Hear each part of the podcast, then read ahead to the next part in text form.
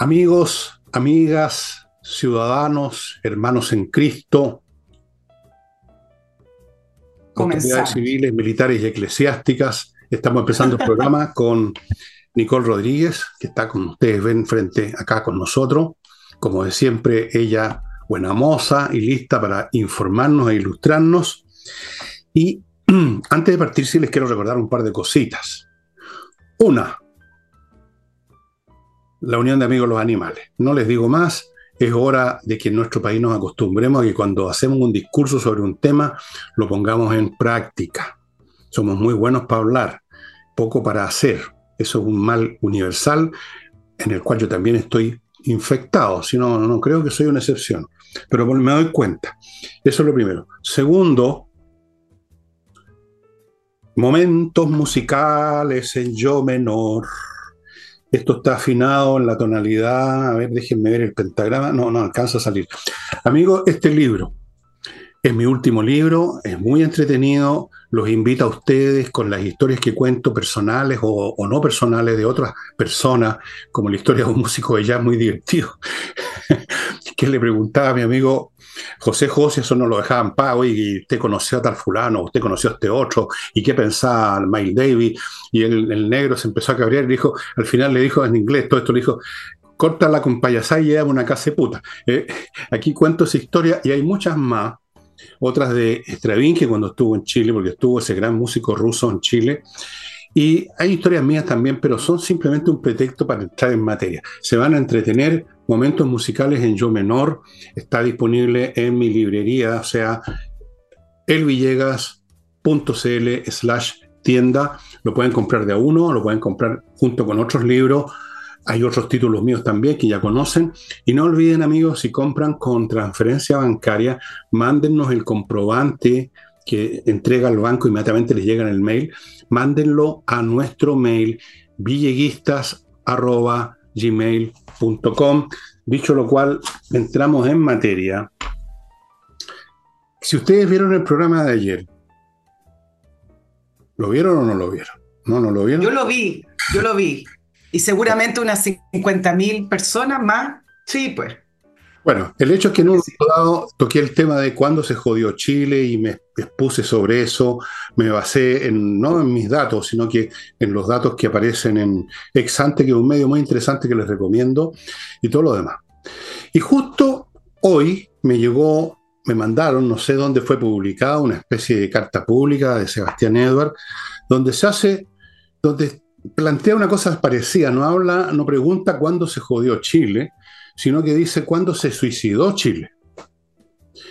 Y expone todas las tonterías, todas las malas ideas que se pusieron en práctica y que fueron arruinando la economía, la educación, la seguridad, todo, todo. Y protagonista de muchas de esas cosas, la señora Bachelet. Y ahora resulta que Nicole tiene, y les va a mostrar a ustedes, otro proyecto que sigue en esta línea de pegarnos un tiro en la boca que es un proyecto de pensiones, entiendo. ¿Eso es? No, no. no, en la reforma tributaria de, Marcel, sí. Yo creo que va en la línea de lo que plantea Edwards, ¿no? Bueno, Nicole nos va a contar cuáles son los puntos. Ahora, déjame comentarte algunas cosas de, de, Edwards, porque él debe haber sido uno de los primeros columnistas que alertó que la segunda administración de Michelle Bachelet había plegado a los organismos públicos y al Estado con eh, muchos funcionarios, muchos, muchos del Partido Comunista, no lo puso así, pero eh, fue de los primeros que empezó a alertar de cómo estaba incorporando a varias personas que eran del Partido Comunista y plegando las instituciones, así como también alertó acerca de las malas reformas de Michelle Bachelet y de cómo se iban a ver posteriormente los resultados. Y en parte las preguntas, Fernando, porque a propósito de la reforma tributaria de Marcel, de cuándo se jodió Chile, en algún minuto, y yo diría que fue al, eh, Michelle Bachelet 1, empezó a haber un giro y un cambio en el discurso con respecto no solamente a las políticas concretas, que eran políticas malas,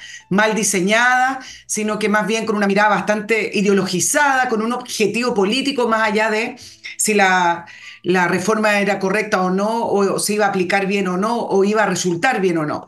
Pero además hubo algo elemental y que yo creo que es la primera parte de la frase que después acompañó, no son 30 años, son 30 pesos, esa frase muy absurda, eh, que suena bien, suena como para película de, de, de grandes cambios, etcétera, pero no, no tiene nada que ver con la realidad que fue cuando empezaron a dejar de lado los argumentos técnicos. ¿Te acuerdas cuando empezó esa crítica gigante de no más técnico, no más experto? La, concertación en sus primeros años, en eh, los primeros años de los 90, entre Elwin, Frey, Lago, etcétera, eh, hablaba mucho de los expertos y de, y de los analistas y los números, con mucho número. Y en algún minuto, y fue por ahí, por el primer gobierno de Michelle Bachelet, que empezó a girar esto y decir, fuera los expertos, acá necesitamos política, que yo no sé por qué tiene que ser contradictorio, ¿no? No más tanto tecnicismo. Y incluso se empezó a incorporar esa frase, eh, que es una frase de Nicanor Parra, que sirve bien para los poetas, sirve para la filosofar, eh, sirve también como para darle otra mirada, pero no sirve para hacer políticas públicas cuando él habló de la desigualdad. ¿Te acuerdas cuando Nicanor Parro dijo, hay dos panes, usted se come uno, perdón, usted se come dos, yo no me como ninguno, promedio de consumo de pan por persona, uno por persona, dice, entonces dejemos de lado los números, algunos interpretaron, porque esos promedios que arroja Chile de crecimiento, de PIB per cápita, etcétera, no le está llegando a todo el mundo. Y se empezaron a utilizar esta frase de Nicanor Parra y otras para poder justificar que el crecimiento, ahí viene el tema del modelo, el neoliberalismo, eh, no, no, no era correcto, no estaba bien aplicado y que había que cambiar el modelo y se empezaron a dejar de lado la cifra. Incluso yo recuerdo cuando Jimena Rincón era ministra del Trabajo y el INE sacaron, ¿sabes por qué yo recuerdo? Porque estábamos en la radio agricultura y salieron las cifras de desempleo y el INE dio una cifra de desempleo muy mala de haber sido 10, 10%, casi de dos dígitos. Y eh, la propia ministra del Trabajo del momento, que era la ministra de, de Michelle Bachelet, Jimena Rincón, dice, no, pero las cifras del INE están equivocadas. Y acá varios dijeron, ojo, que el ministro de Estado, el ministro de Trabajo, la ministra en ese caso, se desentienda de las cifras que da una institución oficial, una institución del Estado, y diga, esas cifras no sirven, están equivocadas, bueno, acá vamos por mal camino, pero no es que lo inventó Jimena Rincón, sino que ya se estaba pavimentando esto de, no, no me gustan las cifras, o inventemos un eslogan, dejemos afuera los técnicos, dejemos afuera la famosa frase del crecimiento porque no le llega a todo el mundo, y vamos ahora con la política, con la política de verdad. Y creo que ahí es cuando se empieza a pavimentar a propósito, te lo estaba comentando, de lo que escribe Edwards, ¿no? Interesante, sí. Bueno, la izquierda nunca ha sido la gente de ese mundo, la cultura de la izquierda, la subcultura de izquierda, la mentalidad, los que están en esa subcultura, nunca ha sido muy proclive a los números, a, los argumentos rigurosos, y siempre se van a la, a la cosa genérica, yo los conocí desde que estaba en la universidad, en los años 60, cuando uno le preguntaba a un dirigente socialista o comunista por qué se querían tomar eh, un local, cuál era la razón de ser de su acción, decían, echémosle para adelante, compañeros, era la única tontería que decían. Y ahí yo capté ya en esa época, afuera de estos alumnos que querían terminar con las matemáticas porque era ciencia burguesa, ahí capté, o se me fue haciendo más claro, una sospecha que ya venía de antes, de que esta gente eh, funciona con otros paradigmas mentales, donde el tema de la cifra, el tema de lo que es lógico, lo que es correcto, lo que funciona, lo que es real, no, no tiene importancia, lo que sí importa es eso que llaman la política, que tampoco es política, que es simplemente eh, fantaseo infantil, ideológico, verbalista, cantinflero, final de cuentas, porque ya ni siquiera tienen alguna elevación en su verbo, es puro cantinfleo hoy en día. O sea, cayeron del nivel que tenían antes, que era un poquito más engañoso, es, de, es de, mala calidad. Y yo creo que Marcel, que tú ibas a mencionar, es uno de los eh, ejecutantes de este tipo de discurso. ¿Por qué no nos da un ejemplo de las cosas que tiene la reforma? Hablemos con ejemplos concretos. Mire lo que está pasando con la reforma tributaria. La lanza después, no, le empezó a pavimentar antes del plebiscito esperando que ganara el en contra para poder lanzarla como la gran prioridad. Usted, ustedes saben, la, prioridad de la nación es subir impuestos.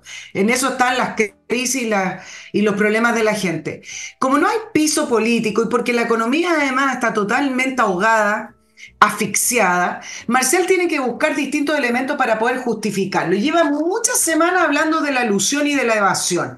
Y eso en general cae bien en la gente, porque dice, ay, los empresarios, acá todos pagan impuestos, ¿ah? hay una mala manera de concebir los impuestos como si fueran los grandes empresarios, los, los que están allá arriba pagan y, y, el resto me llega a mí, no, no es así. Si suben los impuestos, sube la malla completa, el país se encarece, pero el punto es que habla de la ilusión y la evasión, que es un capítulo de la reforma tributaria de Marcel, y al principio comenzó justificándola dando de ejemplo el caso de los empresarios. ¿Te acuerdas que no son empresarios, son bandas delictuales que inventaron empresas fantasmas y empresas ficticias para hacer facturas falsas y poder delinquir a través de los impuestos, con estos 240 mil millones de pesos.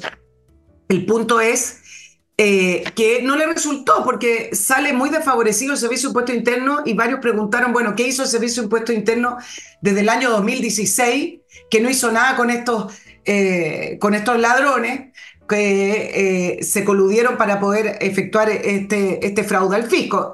No resultó mucho por ahí. Entonces lanzó una frase que todos quedaron para adentro y él dijo que la ilusión y evasión tributaria en el mundo empresarial, no lo estoy diciendo textual, utilizó palabras más técnicas, es del orden del 50%. Y todos dijeron, eso es imposible. En Chile, primero, el Servicio de Impuestos Internos está todo bastante mecanizado, está todo online, es bastante difícil que eso ocurra. Y siguió insistiendo en esa cifra, y lo que ocurrió es que demócratas y el Partido Republicano le dijeron a Mario Marcel, entregue el informe. ¿Cómo es posible que usted dé una cifra que es escandalosa? porque eso sería escandaloso, y no sepamos y, no podamos ver el informe de Servicio de Impuestos Internos. Y resulta que el Servicio de Impuestos Internos ayer, bueno, el, día miércoles, hoy para nosotros que estamos grabando, liberó el, informe, pero resulta que saltaron inmediatamente economistas y expertos tributarios dijeron que ese informe mantenía o acrecentaba las dudas respecto al cálculo de la evasión y elusión en Chile. Em, elegantemente hablaron de la sobreestimación de la elusión y de la evasión y en simple, el informe arrojaba, no lo voy a decir técnicamente, es muy complicado, pero el informe arrojaba el cálculo en bruto de lo que debiera ser la recaudación por eh, efectos del impuesto a las empresas. Que dicho eso de paso, Michelle Bachelet lo subió a un 26-27% y ahogó la economía. Bueno, pero los cálculos no se hacen en bruto porque existen, por ejemplo, rebajas tributarias por, por gasto, eh, hay otros elementos de ahorro corporativo, entonces los, impuestos, y eso lo sabe Marcel, nunca se calculan en bruto, pero al parecer este informe lo calcula en bruto. Entonces, varios le están diciendo hoy a Marcel, pero ¿cómo es posible que usted lance una frase diciendo que el, el empresariado tiene una tasa de ilusión y evasión del 50% con un informe de estas características. Y no es primera vez, eh, Fernando, que Marcel, para poder sacar adelante su reforma tributaria, que no tiene piso y que ya fue rechazada en marzo, intenta ir por otros lados, no con números, no con evidencia, ni siquiera con proyección, porque se supone que la reforma tributaria debería recaudar X por ciento y no comprimir la economía. Lo primero que hizo fue basarse en un informe de la OCDE, ¿Y por qué estoy tirando otro informe?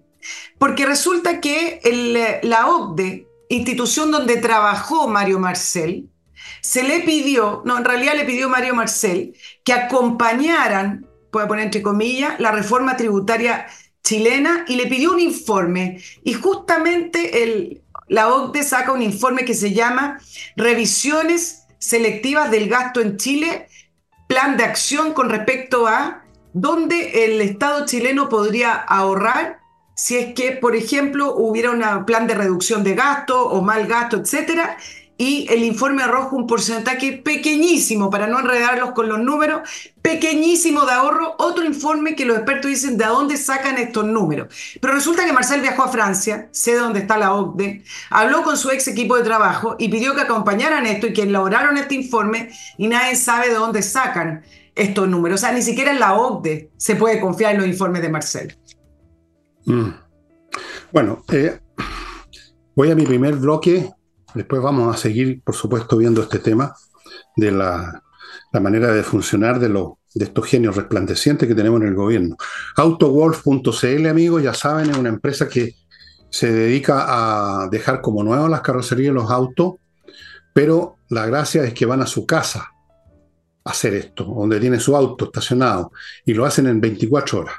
Así que usted ve lo que están haciendo de primera calidad, garantizado, y su auto está a la vista todo el rato, no se pierde una semana, dos o tres en un garaje, uno nunca sabe eh, en qué anda la cosa. Si de repente alguien agarró el auto para salir a farrear, uno no sabe lo que pasa con el auto en un garaje, ¿no, ¿No es verdad? Siempre tenemos la duda de que lo están usando de repente los fines de semana para otra cosa. Ya ha pasado. Sigo con Torch, que no me acordé de sacar otra de las linternas, pero ustedes se acordarán de todas las que les he mostrado. No les voy a mostrar de nuevo la que tengo en el bolsillo porque ya va a parecer chiste. Torch, linternas de todos los tamaños de estas chiquititas, todas potentes, todas se alimentan con que usted lo enchufe en un computador, tienen batería interna, todas resisten golpes, caídas al agua, son realmente extraordinarias la potencia lumínica que tienen. Eso, a veces con un, bueno, yo les he mostrado una de este porte, así como una tableta, que tiene una potencia lumínica superior a muchas de estas linternas antiguas con 20 pilas adentro. Torch, solamente en Torch usted va a encontrar estas linternas. Continúo con Entrena Inglés, la academia que es gestionada por profesores de inglés que ofrecen las clases online y que están en este momento ofreciendo lo que ustedes ven a mi lado, una interesante opción para este verano, para que finalmente usted o sus hijos o quien sea tengan una base de inglés sólida que les permita ver las películas sin tener que estar leyendo los subtítulos que a veces son para la risa las traducciones, realmente. Y termino este bloque con Edifito, un software para la administración integral de edificios. Todos los temas físicos del edificio, personal, cotizaciones, salario, balances, qué sé yo, todo lo que se mueve en un edificio, que es más de lo que parece. Edifito es un software para eso. Se usa en muchos edificios, miles de edificios, de hecho, en América Latina, por algo será. Bueno, eh, eh, ameritaría sea un estudio, no sé si psiquiátrico o político, el desentrañar y capa por capa, así sacando el tipo de funcionamiento mental de las izquierdas, ya sea de un Marcel o de un Boris o de cualquier personaje, porque son más o menos como hechos en serie, son bastante parecidos unos con otros. Eh, pero hay elementos comunes que ustedes ya habrán notado en lo que contó, en lo que contó Nicole. Primero, no tienen muchos escrúpulos. Cuando llegan a usar cifras, que no les gustan mucho, las usan a la pinta, las cambian como quieren y si no les gusta un informe, mandan a hacer otro para obtener fines políticos, porque está eso en el meollo de la visión de izquierda. En la visión de izquierda se resume en esa frase que le he contado 50 veces, que me contó, que me dijo una vez un tipo muy simpático que murió ya eh, era un dirigente socialista, yo estaba, era un cabrito de 17, 18 años en la universidad, y había un tema que había que discutir, había un plebiscito, y me, y me vio examinando punto por punto las cuestiones, a veces marcaba una que sí, otra que no, y me vio y me dijo, no sea huevón, compañero, me dijo, vote todo, no más, recuerdo si era sí o no, vote todo parejo. Pero ¿cómo? Le dije yo, viejito me dijo, aquí lo importante es la cuestión del poder, después se ve lo demás. Bueno, he ahí resumida el esquema mental de la izquierda, la cuestión del poder, la cuestión de llegar al poder y luego con ese poder intentar, con habitualmente un fracaso, como hemos visto en la historia del socialismo desde, desde la Unión Soviética en adelante, intentar crear un modelo de sociedad que nunca les ha funcionado, que termina convirtiéndose en un campo de concentración, en un gulag, con muertos, con represión, con hospitales psiquiátricos para los disidentes, son la etapa civilizada de la Unión Soviética, antes les pegaban un tiro nomás. Entonces, eso es parte de la mecánica. yo me acuerdo de un programa de televisión en que estaba, no me acuerdo si era domicilio con, no, no, eh, tolerancia cero. Tuvo una candidata de izquierda, la señorita Sánchez, la señora Sánchez. Y también yo me acuerdo, le hizo unas preguntas con números y se empezó a molestar. ¿Hasta cuándo con los números? ¿Hasta cuándo, hasta cuándo me huevean? Me faltó decirme eso. He ahí, he ahí la izquierda de pies a cabeza.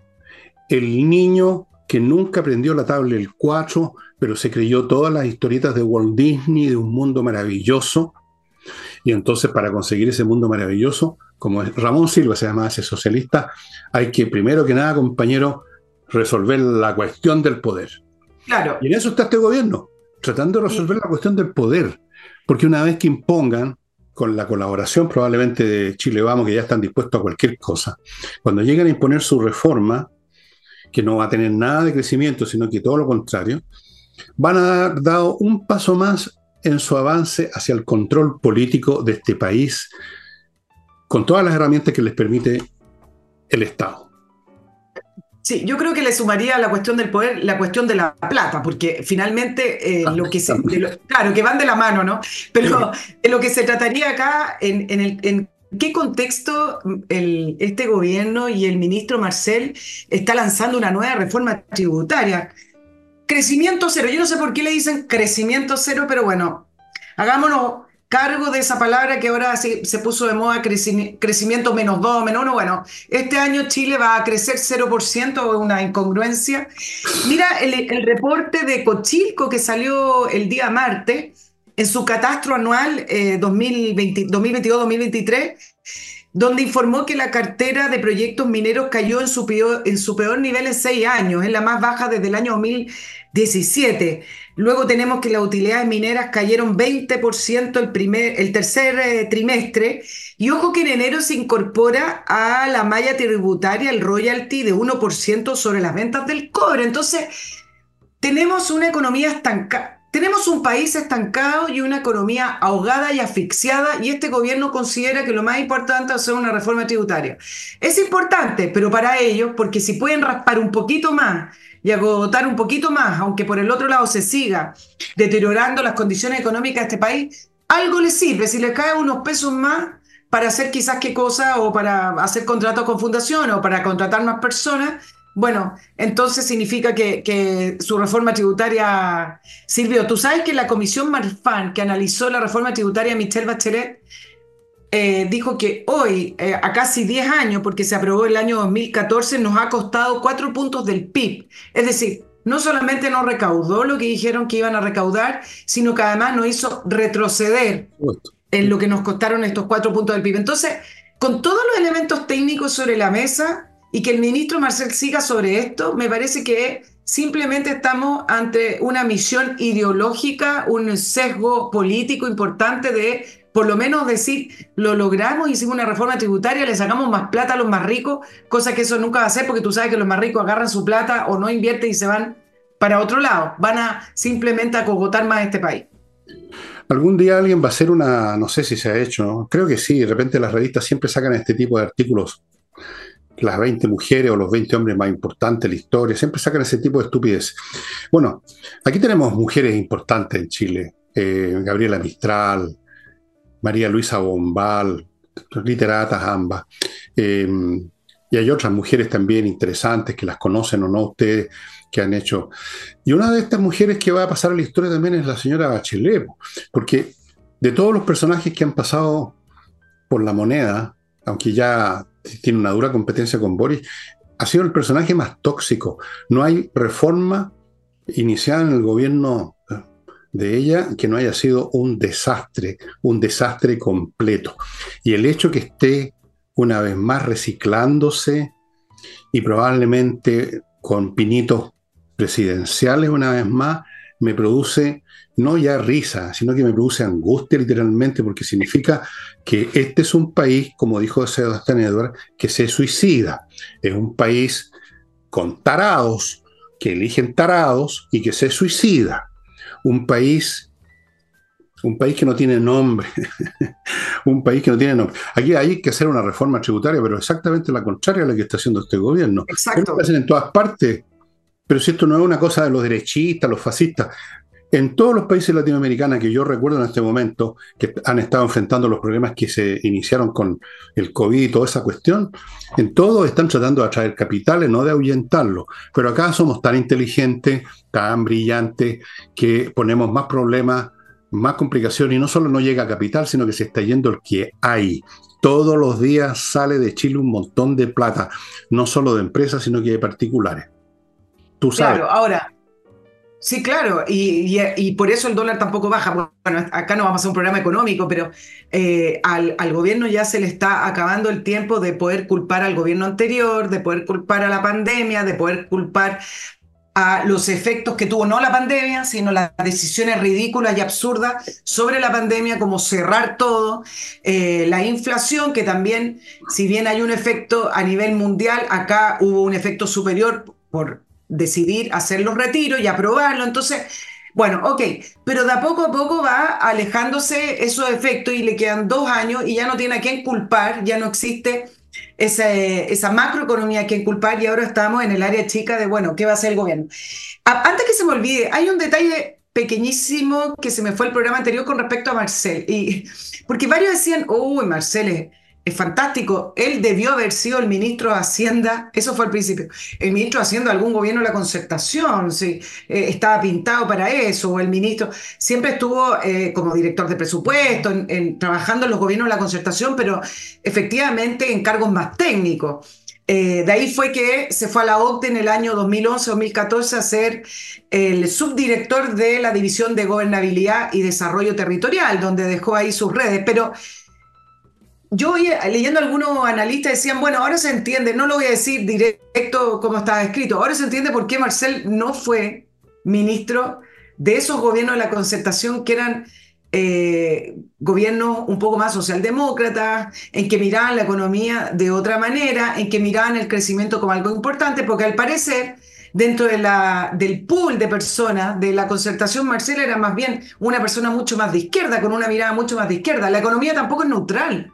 La economía tiene distintas visiones, ahí se, ahí se, ahí se juega el partido y eh, dentro de eso una mirada de izquierda es más o menos esto, es poder restribuir, apretar el cinturón de los que, de los que, de los que se le puede para poder sacar más impuestos. Y mira lo que hizo Marcel, que fue lo que se me olvidó el programa pasado, de una entrevista diciendo que lo peor ya pasó, algo que lo ha dicho muchas veces, lo dijo en marzo, lo dijo en junio y ahora lo volvió a repetir a propósito de las cifras del, PIB de Chile que va a ser crecimiento cero. Bueno, y dijo lo peor ya pasó y empezó a hablar del Banco Central. Y uno dice, ah, bien, bueno, eh, habla, habló bien técnico, etcétera. Pero yo, que tú sabes que subrayo las entrevistas y, y le presto atención a lo que dicen, dijo que lo que viene haciendo el Banco Central es sacar el pie del freno eh, y lo va a seguir haciendo durante los próximos meses, por lo menos en las próximas dos reuniones que vienen. Y yo dije, momentito, ¿no se supone que el Banco Central es una institución autónoma eh, que toma decisiones de un directorio, de gente que sabe, que son electos por el gobierno de distinta manera, pero que las decisiones del Banco Central no tienen que ver con el Ministerio de Hacienda? Bueno, qué raro que acá nadie diga nada, porque la entrevista fue más larga hablando y apuntando al Banco Central. Rosana Costa, quien dirige el Banco Central, tuvo que dar una entrevista el domingo, muy elegantemente, de una entrevista de, de las proyecciones, ¿ah? y el medio dice, el Banco Central toma decisiones de manera autónoma y no sabemos lo que se va a decidir en las próximas dos reuniones. Qué bien por Rosana Costa. Siempre he, considerado que es una mujer seria y habilosa y que conoce su pega, cosa que lamentablemente no podemos acusar de eso al señor Marcel, que se convirtió en un político, o sea, básicamente un político. No sé si sabrá algo de economía, algo sabrá, debe saber la tabla del 5 por lo menos, pero no, no mucho. Tiene harto título, sí, ¿ah? Bueno, pero si los títulos no significan nada hoy día. Yo he conocido una cantidad de tarados que tienen un muro tapizado con títulos, no te imaginas. Bien, voy a mi próximo bloque, amigos, miclimo.com. Le ofrece un montón de cosas, los mejores dispositivos para el verano y para el invierno. Ahora en verano, ya saben los calores que están empezando a ver. Le ofrece instalaciones con garantía de 5 años. Es una empresa con 7 años en el mercado si es una empresa la que quiere instalar en sus oficinas, para los ejecutivos del sistema, hay planes especiales para empresas, puesto que instalan más equipos. Bueno, todas las virtudes, amigos, con miclimo.com. Continúo con Espacio Ajedrez. Ya les he dicho los beneficios que esto entraña para los chicos. Y bueno, ahí están los relojes, las cajas, los tableros y hay unas gift cards de cursos cursos que parten en marzo, me parece, los días sábados, cualquier pregunta, cualquier cosa, yo me puedo equivocar, pero da lo mismo, ahí hay un WhatsApp, los va a atender el propio Pablo Tolosa y les va a decir la firme sobre estos cursos. Continúo con CAME ERP, software financiero integral para el manejo de cualquier tipo de empresas. Hoy en día, si usted no se maneja con una inteligencia artificial, es que usted no tiene inteligencia, porque hoy en día las inteligencias artificiales lo hacen todo mucho mejor que nosotros los pobres humanos que sabemos equivocarnos, nos equivocamos la mitad del tiempo. CAME ERP para que su empresa funcione bien. Eh, y termino este bloque con el outlet de tus pasajes aéreos que es KM Tickets. Ahí usted va a encontrar siempre, todo el tiempo, ofertas de precios súper, súper atractivos para viajar. Le voy a dar un par de ejemplos. Puerto Montt, 37 lucas. ¿Qué talca? Eh, ¿Quiere ir a comer a Lima? Uy, me dio un apetito espantoso. 151, Lima, se come rico en Lima. Cusco, 194. Arica, 79 lucas. Todo el tiempo tremendas ofertas. Eh, bueno, vamos a ver. Vamos a ver qué sucede. Eh, me gustaría darle un giro a la política, Nicole, ahora, porque lo que hizo Chile Vamos, que se presentó con esa foto que francamente yo la examiné, me parecía la foto de un, de un curso no muy listo, ¿ah? esos cursos así, aquí están los compañeros de curso que yo tenía y, ahí, está marcado con una cruz la cabecita del gallo inteligente que está con todo lo demás, nunca más se supo. Bueno, aquí pasa lo mismo, solo que no hay ninguna crucecita. ¿Qué va a pasar con esta agrupación? ¿Qué pretenden? ¿Para dónde van? Si es que van para algún lado. ¿Qué clase de acuerdo están dispuestos a firmar? ¿Por qué llegaron a esas decisiones? ¿Qué está pasando por sus cabezas? Lo que se pregunta mucha gente.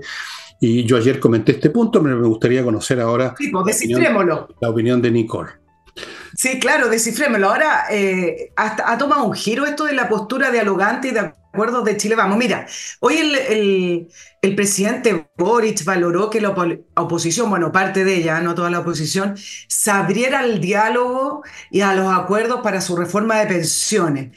Em, tenemos la convicción que Chile las necesita, en especial la reforma tributaria que recién hablamos y la reforma de pensiones. ¿ah? Bueno, pero parece que esto de los acuerdos y esa foto que tú ayer em, analizaste no recibió tantos aplausos al interior de Chile Vamos, porque el presidente de la UDI, eh, Macaya, dijo que fue o que ha tenido la postura de no dialogar el Ejecutivo, porque la propuesta que presentó Reforma Pensiones eh, demuestra o refleja que en realidad no tiene ninguna convicción de llegar a acuerdos porque no tiene ninguna realidad técnica la propuesta del, del, gobierno y tampoco se ajusta a lo que quiere la gente con respecto a las pensiones. Lo mismo respondió Diego Chalper, el, de Renovación Nacional, diciendo que em, están presentando una reforma de un fondo social que es fracasado. Por lo menos en esta oportunidad Chalper corrigió y no habló de solidaridad, porque ves que ellos,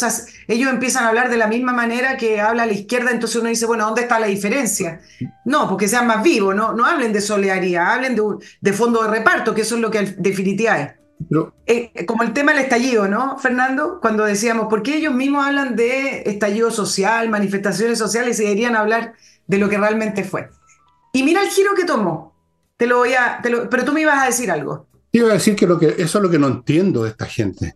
Porque por un lado aparecen diciendo una cosa hoy como, como patota y luego empiezan de a uno a, a, rizar el rizo, como dicen los españoles. Eso es lo que no entiendo. ¿Qué clase de seriedad y de impacto político tiene un día aparecer en patota para ir a firmar lo que les pongan por delante y al otro día aparecen unos cuantos individuos diciendo sí, pero sí, pero es que no, porque no, señor. No, no, porque, ¿cómo es la cuestión? Mira, te lo voy a hacer cronológico, sí, perdido. Quieren embolinarle la perdí al gobierno, al público, a los electores, a los militantes, ¿a quién? No, yo creo que están perdidos porque la derrota lo hizo, de, lo hizo despistarse, la derrota lo hizo perderse. Mira, el día de la derrota, no, el domingo no, el lunes 18 pasaron, pasamos de no hay voto, que contestó Renovación Nacional y la UDI, después pasaron a buscar un culpable y apuntaron a republicano.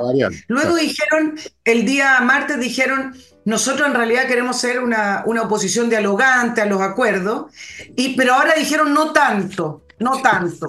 Y yo te decía, cuando uno lee la entrevista en profundidad, y tú sabes, voy a ir subrayando, digo, hicieron unos análisis muy simples de la, si lo quieren llamar derrota, de la, de la derrota del día domingo, porque leen a estos analistas que dicen, por ejemplo, que las posturas extremas no son valoradas por la ciudadanía o que la gente espera de la política los acuerdos, que el fracaso de la política. es una estupidez. Es una tontera. El plebiscito fue una elección de el emplazamiento que la gente le está haciendo para buscar acuerdos. Y todo esto ha, que, ha hecho que eh, Chile Vamos se empiece a dividir, a pelear entre ellos y a, intentar buscar un tono y un camino. Pero tú sabes lo que más han repetido. Yo sé que me va a responder acá. A uno de los analistas que más apreciado acá en Chile, que es Carlos Peña, que dio una entrevista muy curiosa, porque levantaba ciertas figuras del oficialismo que uno dice, no, Carlos Peña no puede considerar que esta persona es muy inteligente, porque hablaba del talate, todo, por ejemplo, nombró a Carolina Toá como una gran figura política. Bueno, pero aparte de nombrar a gente del oficialismo, sacaron una frase que debe haber calado muy hondo en Chile Vamos, que dijo que Chile Vamos o la derecha debería sacudirse o debe sacudirse al Partido Republicano. Y me da la impresión que eso es lo que hicieron ayer, de una manera muy poco racional y con muy poco análisis de decir, sí, estamos por los acuerdos, para que la gente nos vea en esto de que estamos con los acuerdos. Y, acá la pregunta es, bueno, en el caso de la reforma de pensiones, ¿cómo van a llegar a acuerdos con este proyecto? Te puedo decir algunos puntitos que creo que es interesante porque... No, no, no, ah, no, bueno, entonces no. Quedémonos, quedémonos, en la cuestión gruesa, porque fíjate, con los puntitos de repente nos vamos a perder un poquito. La cuestión gruesa es, lo que hemos dicho acá un millón de veces, que esta gente no tiene cerebro, no articulan. Pero eso no es lo grueso, ¿Ah?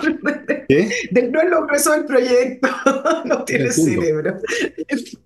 ¿Cómo? ¿Cómo? No tiene cerebro, pero lo grueso del proyecto estoy hablando.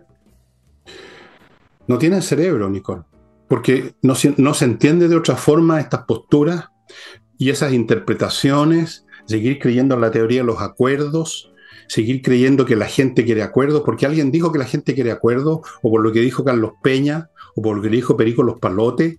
Bueno, a eso me refiero que no tienen cerebro, estoy hablando en serio. Estoy totalmente en serio.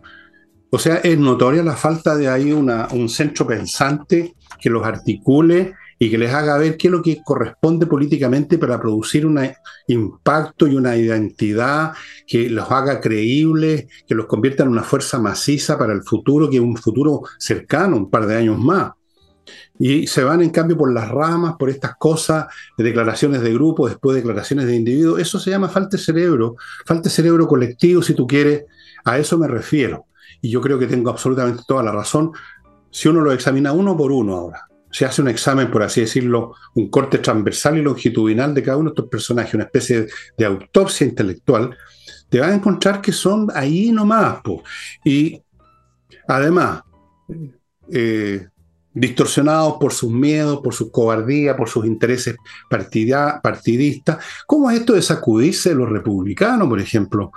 O sea, los republicanos, dentro de todo, son los que están un poquito más cerca de ver las cosas como son.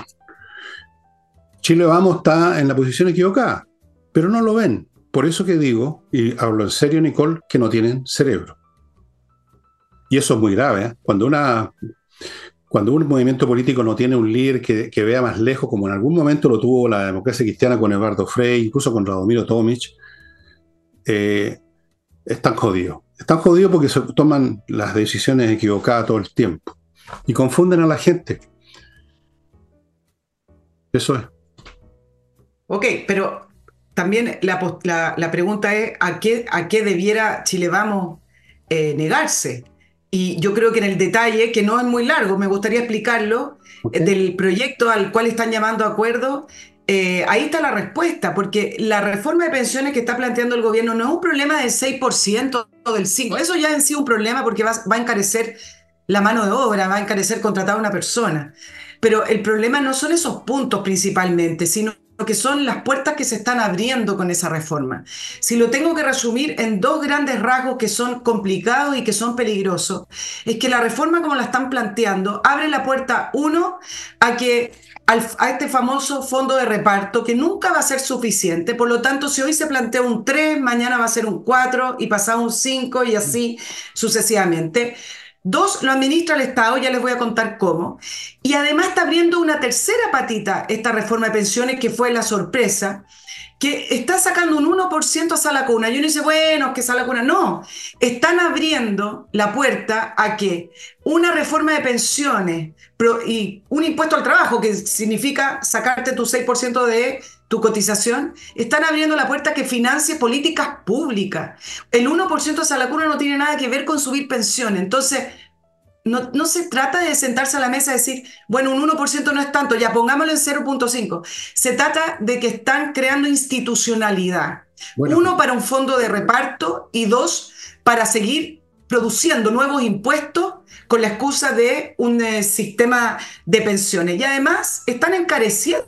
Tú sabes que el, proyecto del gobierno crea dos nuevas entidades administrativas que tienen un costo tremendo. Por ejemplo, el administrador previsional que tiene que crear con funcionario y todo cuesta 148.500 millones de pesos anuales. Y uno dice, bueno, ¿por qué no financian con esa plata la salacuna o cualquier otra política pública que sea necesaria? Y además crean un gestor de fondo integral con un consejo directivo. Ahí entran los Vidal, ¿no? Bueno, pero. Entonces, a eso es lo que se están negando. Bueno, pero precisamente ese es el punto, por Nicole. O sea, si tú ves todos estos puntos, que los vemos todos, que estos han sido vistos y una y otra vez, ¿por qué no lo ven ellos? ¿Por qué no actúan, digamos, en vez de decir vamos a ir a una mesa de negociación y ya con eso se debilitan y luego quizás digan, bueno, en realidad no nos gustaron, estos puntos son malos? No, pues.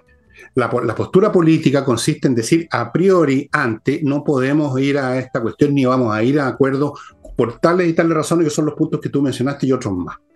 Eso es hacer política de verdad. Y no, bueno, pero primero vamos a una mesa de negociación porque a la gente le gustan los acuerdos, para que no digan que somos porfiados, para que no digan que somos malitos, vamos a la mesa y después decimos que no nos gustó. Y con toda esa cuestión no se dan cuenta que se van desmoronando internamente, políticamente, van perdiendo, la gente empieza a complicarse y a confundirse con eso no hacen todo esto, esto, estos, estos, estas risadas de rizo de que, bueno, fueron pero no fueron, fueron pero después dijeron que no, no, los ven yendo, los ven dispuestos a afirmar algo. Después no se entiende por qué dicen que no. Entonces aparecen, peor todavía, aparecen como unos tipos que no quieren acordar. Pero esas cosas hay que decirles desde un principio. Tú te tienes que presentar, si eres un movimiento político serio, como un bloque sólido y potente y claro desde el principio. Si no estás jodido, eres un perdedor y eso es lo que es Chile Vamos.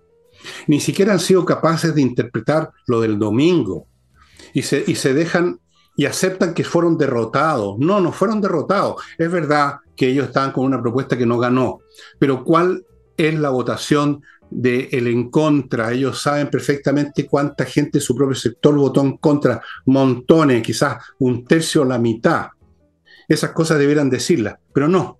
En vez de eso, se dejan eh, influir por los dichos de esta señora tan inteligente, según el, Carlos Peña, no la Tobá, de que están con shock. Y sí, parece que están con shock, pero ya está un shock terminal, parece, un shock, digamos, a nivel del, del, cerebro, les vino un derrame cerebral, porque ya no hay tontería que nos hacen desde el punto de vista político en gran escala, Nicole. En gran escala, donde tú en gran escala interpretas y proyectas los datos y los haces que se conviertan en un punto político fuerte y no meramente una cuestión de administrativa que se discute en una mesa entre cuatro paredes. Bueno, yo encuentro que son muy torpes y... Claro, pero... Torpísimo. yo creo que tú, estás de acuerdo conmigo. Quizás no lo digas en mi tono. Yo no creo que tú los consideres una, una lumbrera esta gente. ¿O sí? No, no, no, no, no voy por ese lado porque yo no lo analizo por ese punto de vista. Lo que sí creo es que cuando tú dices eso de los acuerdos los debilita, ellos consideran lo contrario. Ellos consideran que se están, poniendo una posición que corresponde. Me parece que si van a ir a acuerdo, lo que les falta es mostrar y visibilizar en qué están de acuerdo, porque con ese proyecto de pensiones, una persona con una agenda política o con ideas políticas de derecha no podría estar de acuerdo. Es decir, nuevamente, otros administradores estatales que van a encarecer el sistema, que la plata se va a perder, que todo, o sea, ¿dónde, ¿cuánto van a subir las pensiones? Tú sabes que todavía no entregan el informe y ni siquiera va a ser un 6%, te va, al final tú vas a terminar cotizando para ti ni siquiera el, nada, no llega ni al 12% con todo lo que van a dividir ese monto. Bueno, y eso es, o sea, bueno, tú, tú no querrás ver las cosas como las veo yo desde el punto de vista de qué es lo que tienen adentro el cráneo, pero personas que caen justamente en lo que tú acabas de decir, que ni siquiera aclaran qué es lo que estarían ellos de acuerdo. Bueno, eso es torpeza, llámalo como quieras, eso se llama torpeza política, y es súper importante la habilidad o la torpeza política países completos se han derrumbado en una guerra, por ejemplo, por torpeza. En este momento Rusia está en una guerra desastrosa para su economía y para su pueblo por torpezas. Las torpezas son decisivas. Las decisiones que se toman a esos niveles son decisivas. Es una tragedia, porque entonces significa que estamos en manos de repente de uno o dos individuos, o diez o veinte, que no, que no, dan, no, dan el ancho. Y esa es la realidad, y está en la historia de las naciones, las torpezas. ¿Para qué voy a dar ejemplo o, al público, digamos, de las situaciones que se vivieron en Europa con Hitler, las torpezas que cometieron los dirigentes políticos franceses e ingleses especialmente? Luego las torpezas de el presidente este norteamericano cuando terminó la Primera Guerra Mundial y, llegó con una, agenda estúpida, llena de, buenismo a, la paz y, y, la verdad, bueno, el que estudie lo, cómo fue el Tratado de Versalles me entenderá lo que estoy diciendo. Entonces, es re importante, es re importante, no es un detalle qué clase de personas están en un movimiento, porque las torpezas se pagan súper caro y lo que es peor, las paga un país completo. Y ahora voy a, a otro bloque, amigos, Perdonen que sea tan duro, pero es que resulta que el problema es con la gente torpe, común y corriente, da lo mismo. Pero los que manejan cuestiones políticas que arrastran un país completo, ahí no tienen perdón de Dios. Por lo menos no tienen mi perdón. En una de esas los perdona Dios, yo no. Salinas y Ojeda, amigos, un buffet de abogados dedicados a temas civiles, familiares. Eh, la mayoría de los casos que llegan a un tribunal son de ese tipo. Em, que el tema de los divorcios, que quién se queda con los niños, que la, la, llamada, ¿cómo la llaman? La cuestión alimenticia, eh, todas esas cosas y muchas más con Salinas y Ojeda, abogados con mucha experiencia, con mucha eficiencia, que tienen una, una tremenda una tremenda lista de éxitos jurídicos. Continúo con Fastmark, empresa chilena de transporte de carga desde Miami a Chile, para empresas, vía aéreo marítima, también para personas particulares que quieran comprar algo.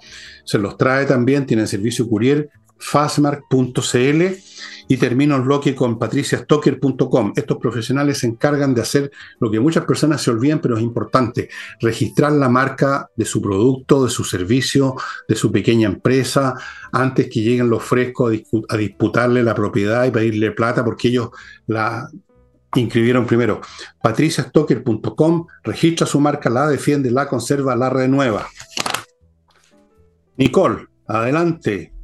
Oye, hoy día a propósito de la acción de tres carabineros usando su arma, el gobierno tuvo que salir a respaldarlo, lo que me parece que Está bien. por lo menos es una señal positiva. Esto le va a costar caro, sí, en algunos días más va a salir alguien del oficialismo a decir el, proporcional uso de la fuerza. Algo va a pasar, digamos, pero durante hoy, mientras grabamos, eh, es una buena señal o por lo menos ya se enteraron de que eh, lo que estoy haciendo se enteraron de que estos tres carabineros que tuvieron que repeler distintos momentos delictuales eh, usaron eh, su arma matando en, distintos momentos a dos delincuentes. Y salió Elizalde no solo apoyarlo, sino que diciendo que eh, se ha controlado el alza de delitos en este país. Ahora, varios decían por qué el gobierno tiene que justificar el uso de las armas de los carabineros. O sea, lo apoyaron pero justificando. Es decir,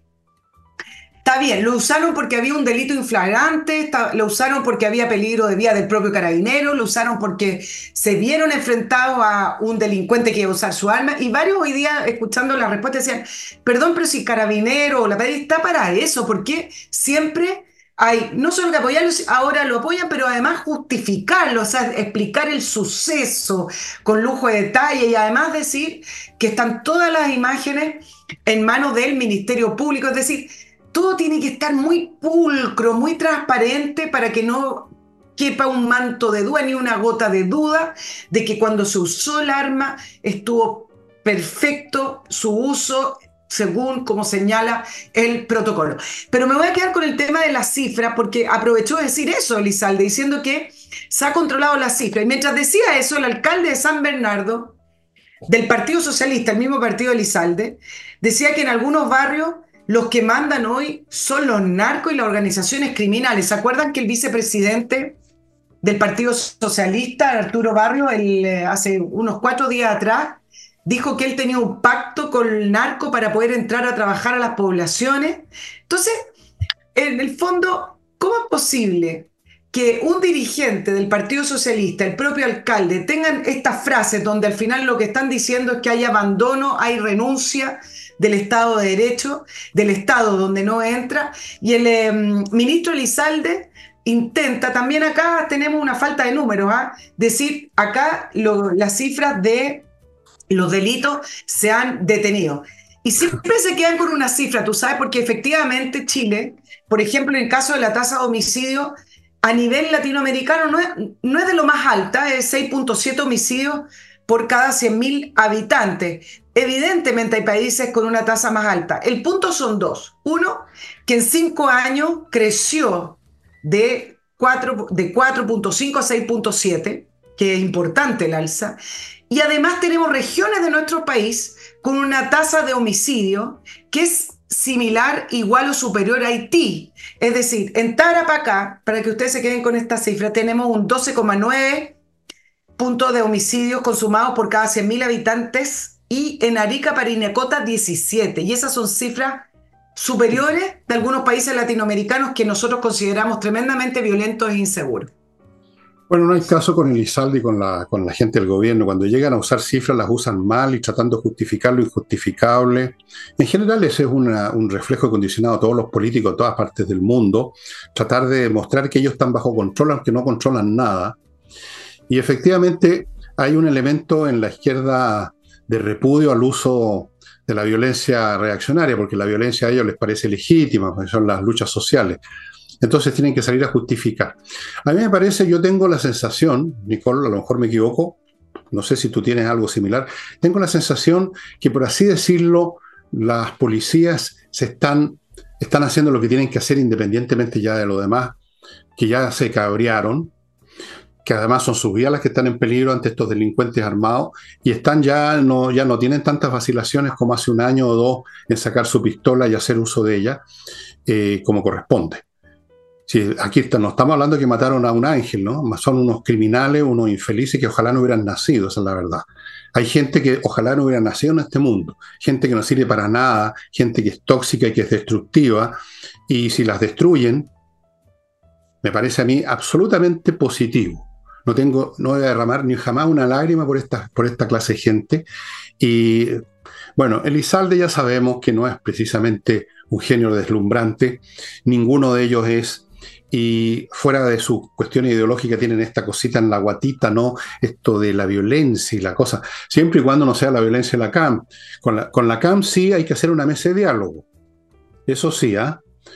Eh, la señora, ¿de dónde salió esa señora Contreras? Entre paréntesis, traté de averiguar y no, encontré ningún dato. Eh, pero bueno, ok. Eh, Tú dices la directora del Instituto Nacional de Derechos Humanos. sí, ahora, ¿vas a una pausa? No, no, sigue. Sigue nomás. Sí, que no me quiero quedar con el tema pendiente de las palabras del vicepresidente del Partido Socialista, Arturo Barrio, porque quiero hacer una distinción. Es, me parece que hay una diferencia y es sumamente grave que el vicepresidente de un partido de gobierno, quizás el, partido político más importante hoy en la, en la coalición de, de gobierno, en la moneda, diga que tiene pactos con el narco, sobre todo viniendo de un partido que nunca explicó bien si el caso del el alcalde Aguilera en eh, San Ramón era un hecho aislado o ya las redes del narcotráfico se habían extendido al partido político. Pero el punto es que hay una gran diferencia cuando un dirigente social, pongámonos el ejemplo de el Hogar de Cristo, que uno ha visto mucho, eh, y hay otras fundaciones que trabajan así en, en, las poblaciones o en las comunas. Ayuda a personas en esas comunas y logra no ser atacado por el narco. Y eso uno lo ve en las películas, pero en la vida real ocurre. Incluso, yo te puedo decir mi experiencia cuando reporteaba en las calles, en esa época, porque estamos hablando de muchísimos años atrás, en otro Chile, en el Chile que desapareció, incluso los periodistas a veces, si uno llegaba a cierto acuerdo, te permitían entrar, pero eran otro tipo de, de delincuentes. Pero hay una gran diferencia entre eso a que un dirigente político, vicepresidente de un partido político en la coalición en la moneda, diga que tiene un pacto con el narco, porque él, lo que está encarnando no es la ausencia del Estado como lo puede encarnar el cura de una parroquia que va a ayudar a niños a una población tomada por el narco. Es lo que está encarnando en la renuncia del Estado ante el narco. Entonces, tiene todo tipo de lecturas. Cuando una mm. persona con ese cargo dice que hace un pacto, entonces, ¿a cambio de qué hace el pacto? Si él es el poder, él está en el poder. ¿Cuál es el pacto que tiene con el narco? ¿Lo dejan entrar a cambio de qué? Y la otra lectura que yo hago para solamente levantar la suspicacia es, cuando lo dice públicamente, ¿a quién le está hablando? ¿Le está hablando a nosotros, a los periodistas, para que tomemos nota o le está hablando al propio narco para que lo dejen tranquilo y que sepan que eso está saldado? Bueno, tiene muchas lecturas porque... Yo creo que tiene una sola lectura. Yo creo que tiene una sola lectura nomás, pues Nicole. O sea, ¿qué, otra lectura que eh, simplemente estamos en manos de una clase política, de un grupo de la clase política que simplemente se rindió ante el poder de fuego y ante el poder económico y quizás también a veces por la adicción al narcotráfico?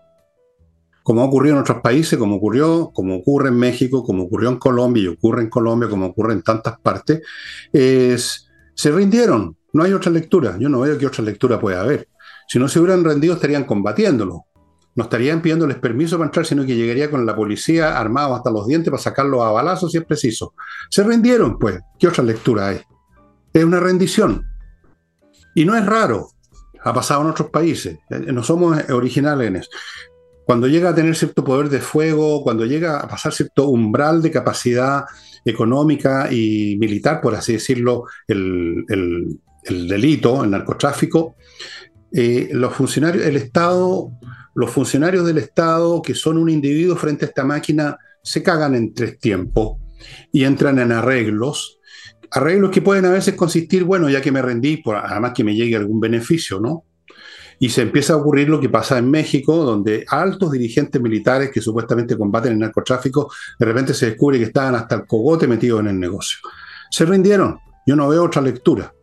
Allí hay una sola y hay una lectura espantosa. Amigos, último bloque, compreoro.com, ya sabe, si quiere usted tener una, un resguardo sólido, que más sólido que el oro y la plata, no solo son metales sólidos, sino que tienen un valor intrínseco, nunca pierden valor y de hecho ganan valor cuando hay problemas económicos porque es lo único que va quedando, oro y plata. Continúo con González y compañía, un buffet de abogados penalistas. Estos son penalistas, amigos, no confundir con los que mencioné. Abogados para casos del Código Penal, que son los más graves, donde si usted pierde el juicio va a parar derechito a la cárcel o pierde como en la guerra González y compañía, los mejores de Chile. Sigo con remodeling, expertos en remodelar casas con puros profesionales, paredes, pisos, muebles de cocina, estructuras internas, todo en remodeling, no se ponga en manos de los chasquillas. Y termino con el corredor inmobiliario que vende, que es Ángel Hey, porque él vende por tres razones. Trabajan todos los días, lunes a domingo, trabajan 16 horas diarias y se dedican a unos cuantos encargos. No tienen 400 encargos, sino que unos pocos, y por eso que salen adelante. Bueno, no sé, lo del señor Barro es súper grave, pero hay cuántos otros barros hay que no dicen nada, Nicole. Exacto. ¿Cuántos más? ¿Cuántos partidos están hasta la, hasta la tusa metidos con la droga? ¿Cuántos no están pensando en que en definitiva lo que tenemos que organizar es un país donde el elemento droga esté integrado, institucionalizado, pero con menos violencia? Esa es un poco la visión que se adquiere de repente cuando hablan de legalizar la droga, pero si no se legaliza la droga, legalicemos, por así decirlo, a las bandas, que no dejen estropicio en las calles, chiquillos, vendan su cochinada, pero, pero no empiecen a los balazos, y mientras tanto pasen unos billetes para acá para una elección, para financiar elecciones. Todo eso lo hemos visto. En Colombia se vio, en México, hasta en las seriales de televisión aparece eso, porque es verdad. Y estamos en eso en Chile. Así que yo la lectura que hago, a lo mejor hay otra, tú quizás tengas 50 lecturas más, yo tengo una sola. Esta gente se rindió el Estado chileno se rindió y se rindió también a la CAM, pues. Pero si la CAM se apoderó un pedazo del país, del territorio, también se rindió el país, pues. Pero acordémonos que además de los civiles, aquí hay otras instituciones que son amantes de la paz, porque no están en guerra con nadie, nunca lo olvidemos. Así que si alguien está pensando por ahí, por ese lado, alguien va a poner solución, olvídense, olvídense, están todos, todos, todos atrapados en, la misma, en el mismo cepo. Todos. Bueno, solo agregarle eh, algunos elementos al tema del, tema narco. Efectivamente se, rindieron. Se rindieron. ¿En qué hechos concretos yo puedo manifestar que el gobierno se rindió? ¿Cuál ha sido la gran política contra el narco? Voy a dejar afuera Fiscalía y su nuevo grupo operacional, etcétera. Funerales narcos, vamos a legislar para eh, los funerales narcos. ¿Qué significa eso? Los funerales narcos es un invento retórico, es una manera que, tuvieron, que tuvo el periodismo de poder comunicar estos funerales que se efectuaban y que se efectúan fuera de la ley. Los funerales están normados, usted no puede enterrar cuando quiere, como quiere, y hacer el cortejo como usted quiera. Los funerales tienen ley en Chile.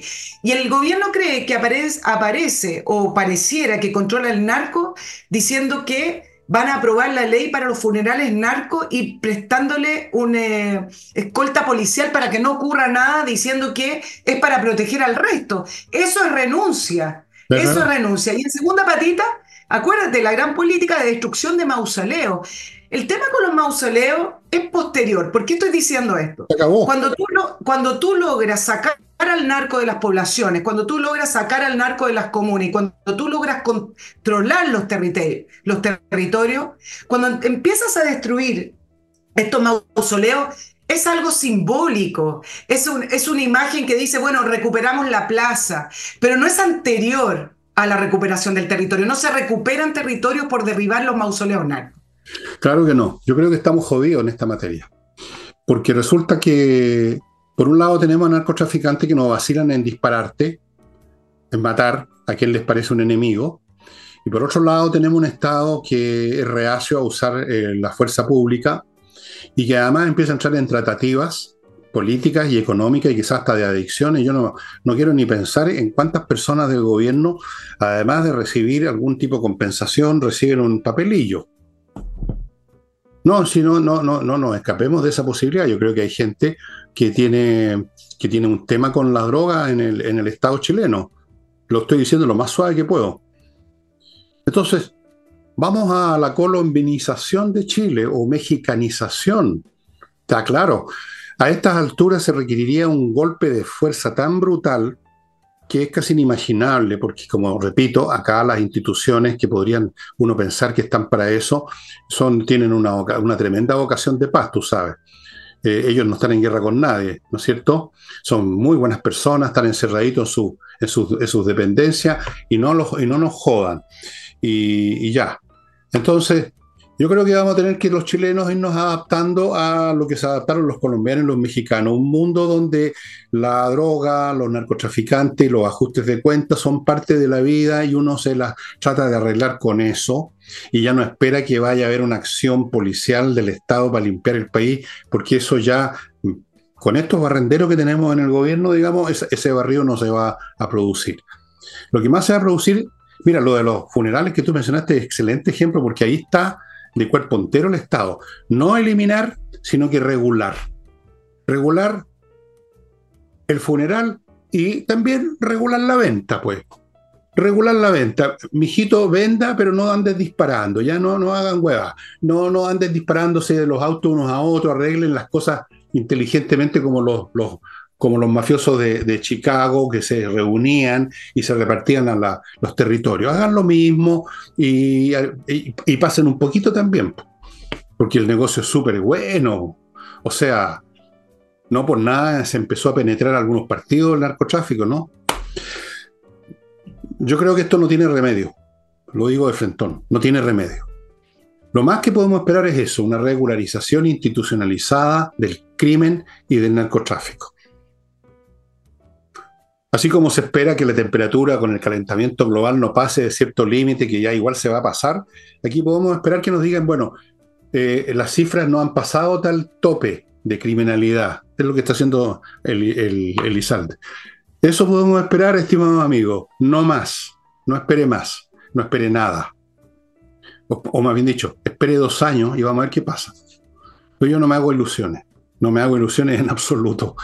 Eh, bueno, pero permíteme hacerme ilusiones para el 2024, así me deseo, porque este es mi último programa 2023, así que yo tengo que desearle y agradecerle a los auditores tuyos, Fernando, a los míos de mi programa también, aprovechando que tengan el mejor año, no sé si de sus vidas, pero un mejor año, mejor que el 2023, mejor que el 2021, 22 y de los años que estamos dejando atrás y que venga con proyectos. Es interesante tener proyectos personales, eh, y, plantearse de sacarlos adelante. Así que eso va a ser la vía más interesante. Eso es todo, simplemente porque después nos vamos a ver el 2024. Me parece muy bien lo que ha hecho Nicole, que es una dama, como ustedes ven, que se despide de usted y les desea un año, claro, tiene mucho sentido el humor, un año mejor. Eh, yo quisiera desearles lo mismo, pero yo nací en otras circunstancias, tuve una educación distinta a la de eh, bien abrutadita mi educación en, cierto sentido. Eh, si nosotros nos decíamos una cosa que era cierta, nos llegaba el cachuchazo al tiro, fuera lo que fuera. Yo creo que va a ser un pésimo año. Así que en todo caso les puedo recomendar lo que acaba de recomendarle eh, Nicole. Uno se puede encerrar en su, en su interioridad familiar y, y luchar dentro del ámbito que uno controla y esperar, bueno, cuando sean las oportunidades para intentar algo, cambiar este país, ya llegarán esas oportunidades, para eso está el derecho a voto todavía, todavía. Pero mientras tanto, mientras llegan esas, esas eventualidades, infórmense y fortifíquense. Yo creo que esa es la receta que doy. Fortifique su fuerte, su familia. Ojo con sus familias. Mantenga unida su familia, amigo no empiece con tonteritas romanticonas pelotúas, mantenga su familia sólida ante toda eventualidad. Sí, pues, Nicola. Ese es el mejor consejo que he escuchado. el mejor consejo. Es que no hay otro. Mantenga su No haga tontera. El, resumen es no haga tontera. No haga proteja, tontera. Proteja a sus niños. no los deje hacer cualquier lecera. Que después yo he visto tantas tragedias porque no. Por un momento que uno se descuida, ¿no? Voy a nombrar ejemplos porque son muy penosos. Un momento que uno se distrae con su niñito y pasan cosas espantosas. Entonces, redoblemos nuestros cuidados y todo lo demás. Pero bueno, ya haré mi propio discurso de despedida cuando haga el último programa, el 31. Yo voy a hacer programa igual, como siempre. Yo sigo igual, impertérrito ante todo lo que pase. Y esto sería todo, estimados amigos. Eh, hasta el próximo año nos verán a Nicole, que estará con nosotros el martes, sí, pues, el martes, cuando ya es 2 de enero del 2024. Vamos a ver qué novedades tenemos para ese día. Las mejores, por supuesto. Las mejores, las más auspiciosas, con mucha energía y ánimo y buenos, y buenos deseos y positivismo, positivismo. Eso, es. Eso, ya. Ya, estimado amigo, entonces nos vemos nosotros mañana y a la Nicole la ven el próximo martes.